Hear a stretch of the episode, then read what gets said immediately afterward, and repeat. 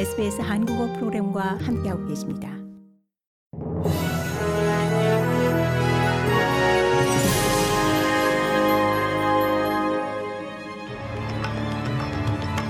이천이십삼년 이월 이십일 월요일 오전에 에스비에스 한국어 간추린 주요 뉴스입니다.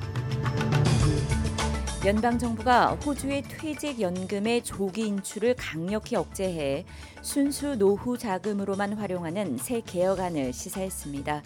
짐 찰머스 연방 재무장관은 코로나십구 팬데믹 기간 동안 호주 국내적으로 슈퍼기금 삼백육십억 달러가 조기 인출됐다면서 슈퍼기금의 조기 인출 규정을 완화한 전임 자유당 연립의 정책은 국가적으로 재앙을 초래할 것이라고 직격탄을 날렸습니다.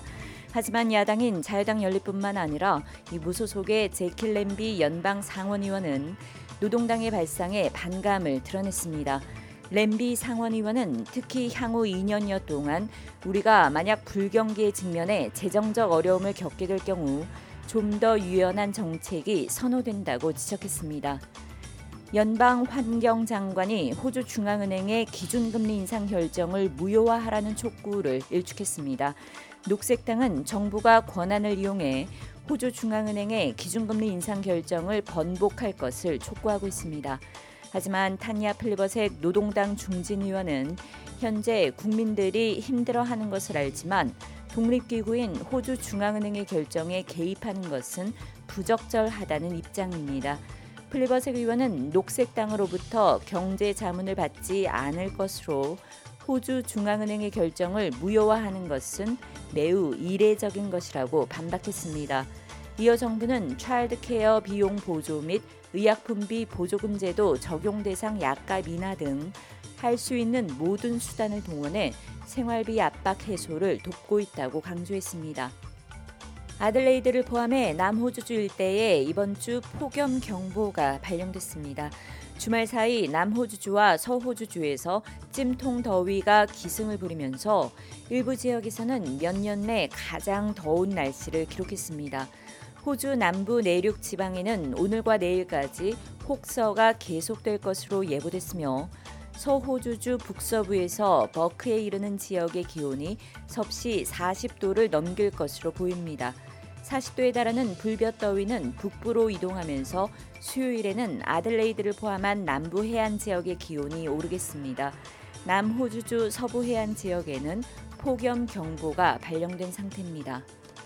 오는 이십사일 러시아가 우크라이나를 침공한 지 일년이 되지만 최소 일년에서 이년은 전쟁이 더 계속될 것이라는 암울한 전망이 나왔습니다. 전쟁 종식의 실마리를 기대한 민회 안보회의도 성과 없이 폐막한 가운데 미 하원 외교위원장이 처음으로 우크라이나의 전투기 지원 필요성을 공개적으로 밝혔습니다. 한편 린다 토머스 그린필드 주 유엔 미국 대사는 중국이 우크라이나를 침공한 러시아에 살상 무기를 지원하는 것은 레드라인이 될 것이라며 강력한 후과가 뒤따를 것임을 경고했습니다. 북한이 대륙간 탄도미사일 아이씨비엠 발사 이틀 만에 오늘 동해상으로 또다시 탄도미사일을 발사했습니다.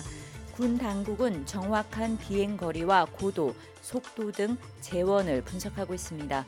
북한의 이번 발사는 지난 십팔일 아이씨비엠 화성 십오형을 발사한 지 이틀 만이자 올해 들어 세 번째 탄도미사일 도발입니다. 한편 김여정 노동당 부부장은 담화를 통해 한반도에 전개한 미국의 전략 자산이 북한에 영향을 미칠 경우 상응한 대응에 나설 것이라고 다시 한번 강조했습니다. 오늘 발사가 북한의 화성 십오형 발사 대응을 위해 어제 이 미국의 전략 폭격기를 동원해 진행됐던 연합 비행 훈련에 대한 반발의 성격임을 시사한 것으로 풀이됩니다. 이상이 이월 이십일 월요일 오전에 에스비에스 간추린 주요 뉴스입니다.